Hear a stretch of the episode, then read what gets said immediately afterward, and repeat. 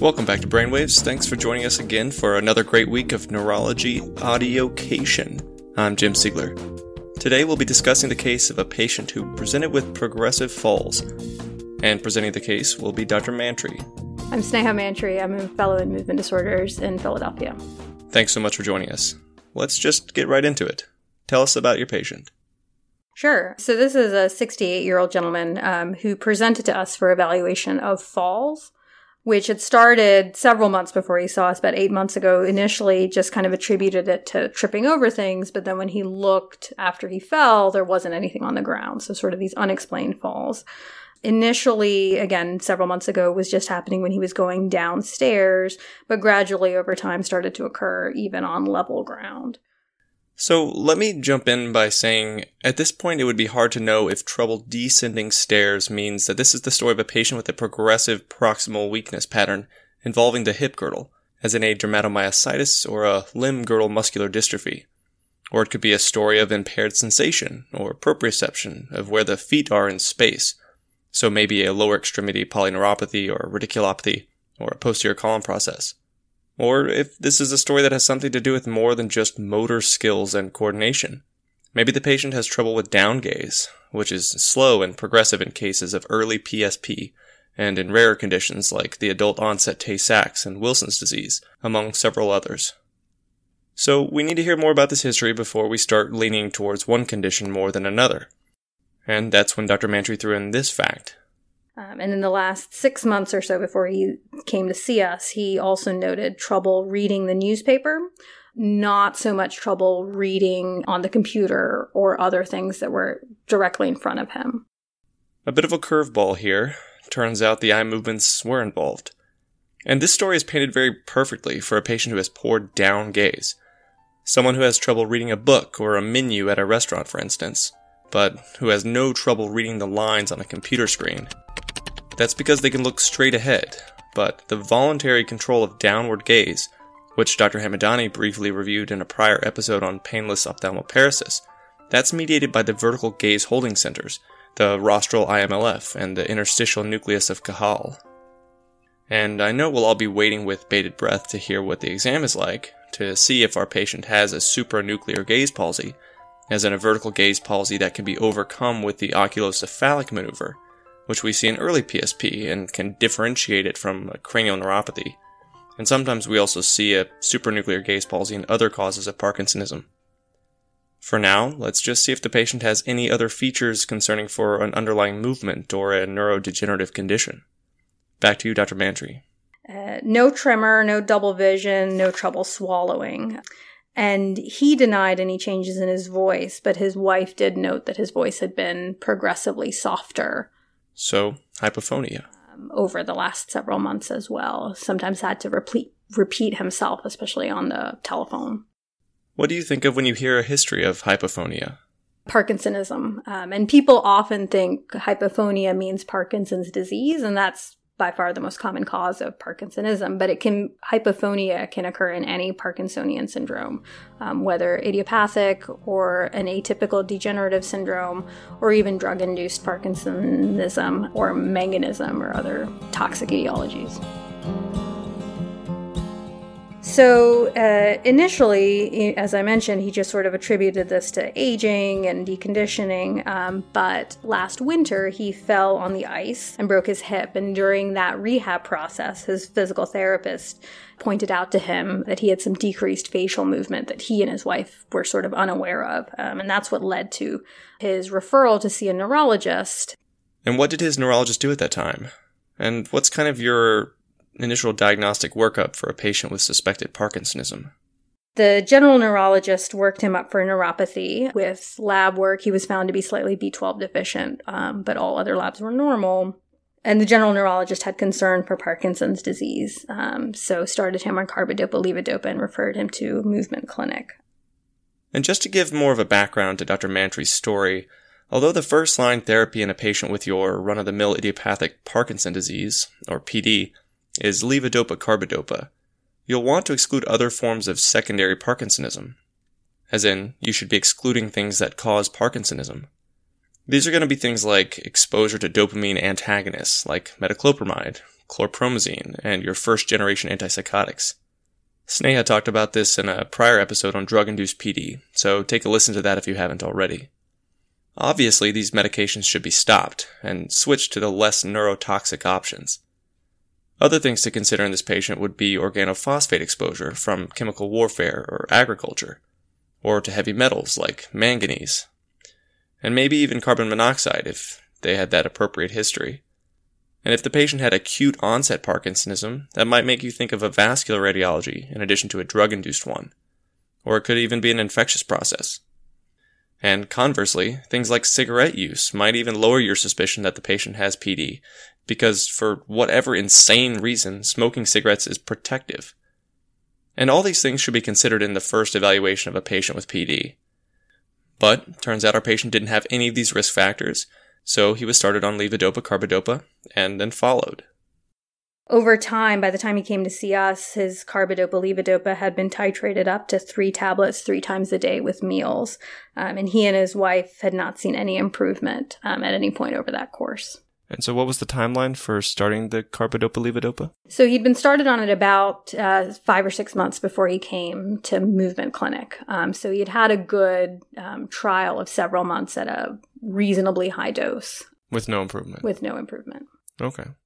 And this case sounds very classic for any kind of Parkinsonian syndrome. I think it's almost impossible just from the history alone to identify whether it's idiopathic PD or MSA or PSP or whatever other variant there is.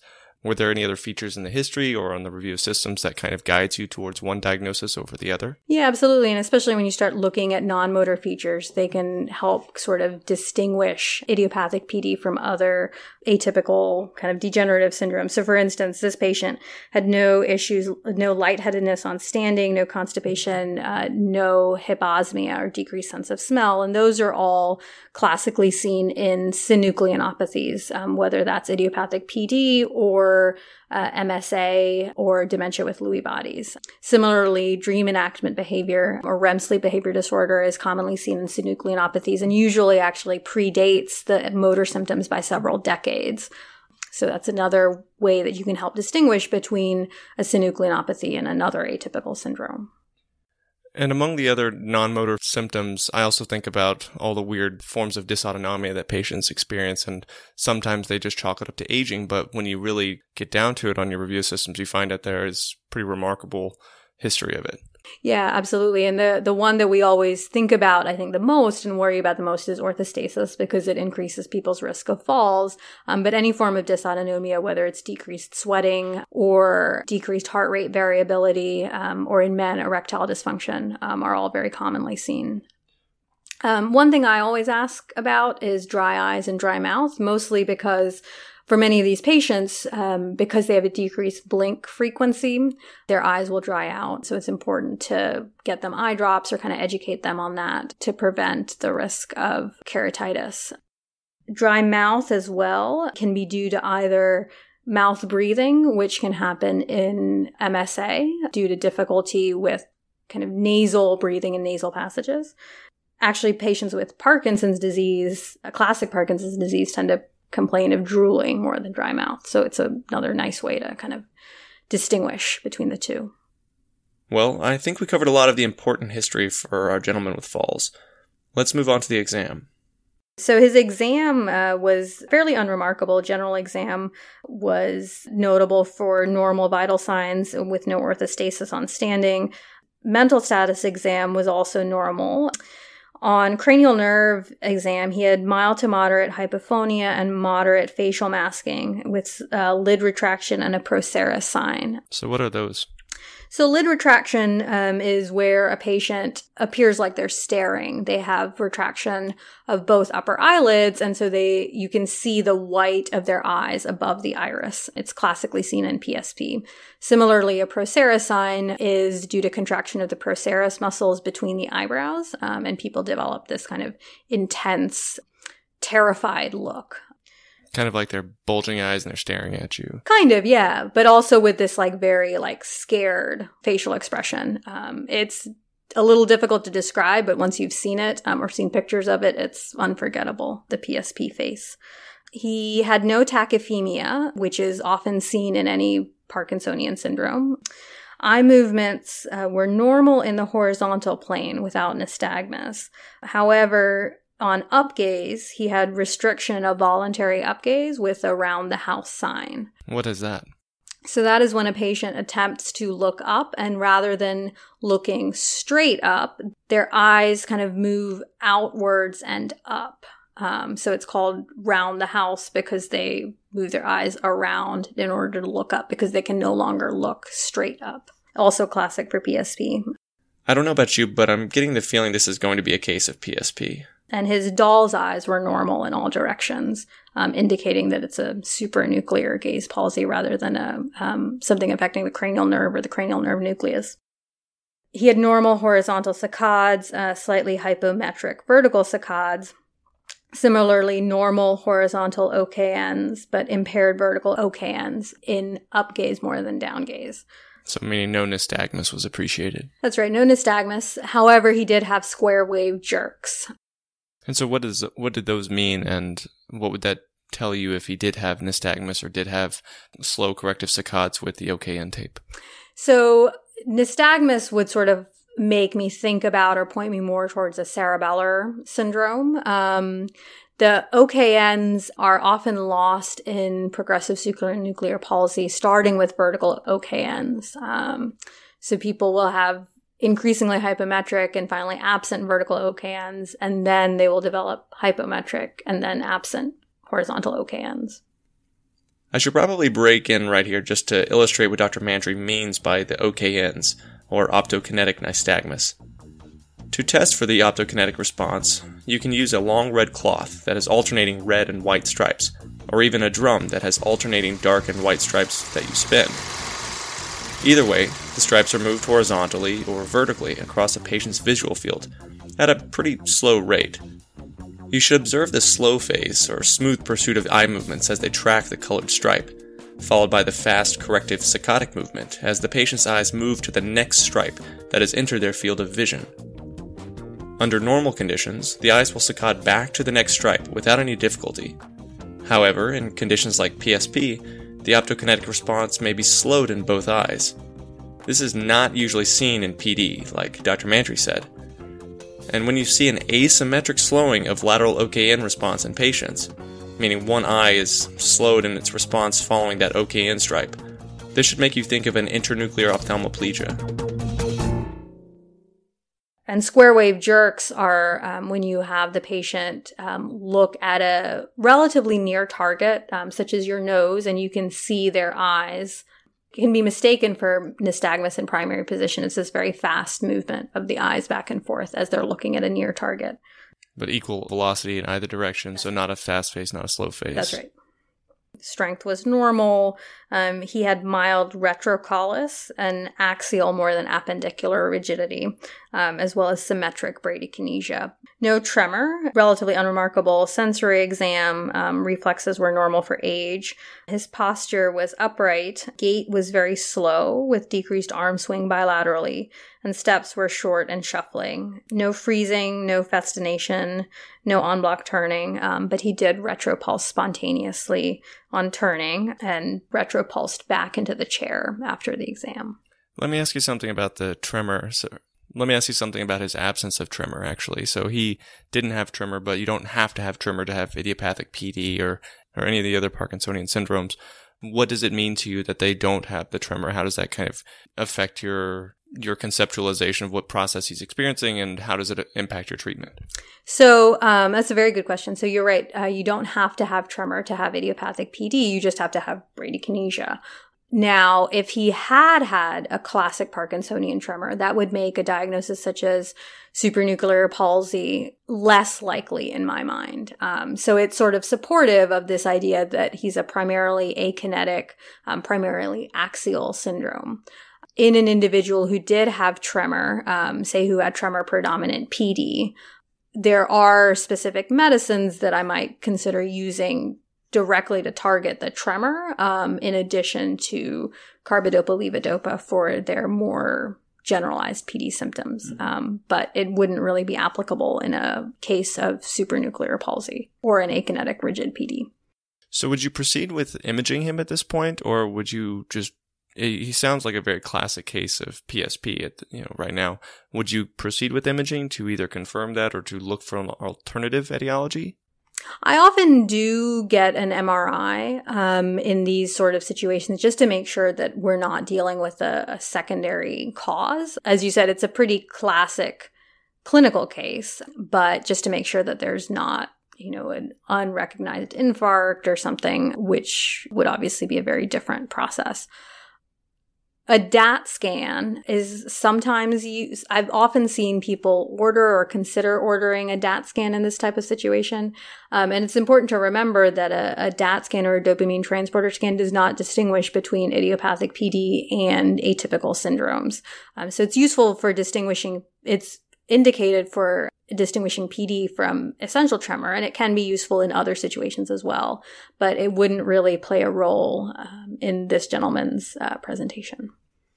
Assuming he has PSP, what kind of imaging features would you expect to see on the MRI? So um, the sagittal T1 tends to be your um, most highest yield sequence um, in a case like this. Uh, what you're looking for is the hummingbird sign, which is due to midbrain atrophy. So you get this kind of concave shape to the midbrain in sagittal section um, which leads to a beaked appearance um, and and looks like a hummingbird. Um, you can also on the um, axial sequences see a morning glory sign, which again is due to atrophy of particularly the dorsal midbrain um, becomes more evident in the axial sections, um, and you get. Uh, what looks like a morning glory flower or a Mickey Mouse sign is the other term for it.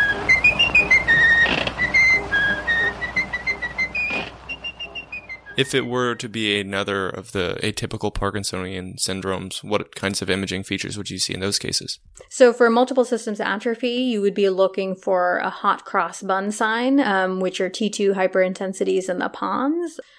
And for cortical basal syndrome, there aren't pathognomonic imaging features. Um, you can sometimes see slightly asymmetric atrophy in the parietal lobes, um, but that's not always the case. Okay. So, did you get the MRI for this person? Uh, we did, and it confirmed a hummingbird sign. So, what does this mean for the patient now, and how did you counsel him and his family? So, it's an important distinction to make between idiopathic PD and an atypical syndrome such as PSP because the prognosis is very different. Um, and as this patient realized, um, it's less responsive to medications like Sinemet. Um, so, the first step is probably to streamline their medication regimen.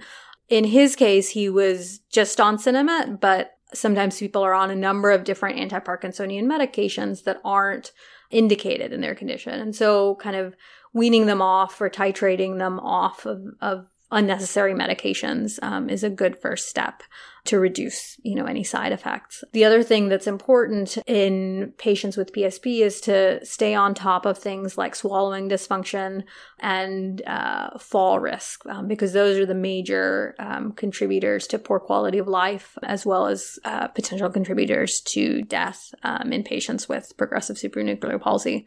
Um, so making sure that they see a swallow therapist they see a physical therapist regularly um, to make modifications um, and lifestyle adjustments before um, running into big problems. And lastly, a referral to palliative care or neuropalliative is always, I think, warranted in these situations to help patients and families deal with and think about end of life issues, um, things like advanced directives and so on, um, early in the disease course while the patient is still able to communicate their goals and wishes. And this is important because patients with PSP have poorer outcomes when compared to patients with idiopathic PD. The mean age of diagnosis for a patient of PSP is around 65, and most patients only live another 5 to 8 years. And while the main contributors to mortality are issues like impaired swallowing and falls and functional dependence, there really aren't many disease modifying interventions we have to improve survival for these patients at this point. And because of predominantly communication difficulties and swallowing difficulties, their quality of life can be quite impaired, particularly towards the end of life. So, many of our treatment options are supportive. Things like managing their autonomic symptoms, treating the constipation, the xerostomia, xerophthalmia, orthostasis, and the percutaneous feeding. Physical therapy is also helpful for these patients. Dr. Mantri, I'm curious. Because these patients are typically unresponsive to the dopaminergic therapies, usually you won't try to escalate many pharmacologic treatments here, nor would you consider this patient for DBS, right? There isn't any evidence um, as of yet that uh, deep brain stimulation would be sort of indicated in these cases. Um, it's important to remember that DBS treats the symptoms that levodopa treats. And so in these cases, and for these patients, because they're not responsive to levodopa, there's not a clear etiologic reason why they would be responsive to DBS. Cool. Well, very interesting case. Thank you so much for being on the show. Yeah, thank you.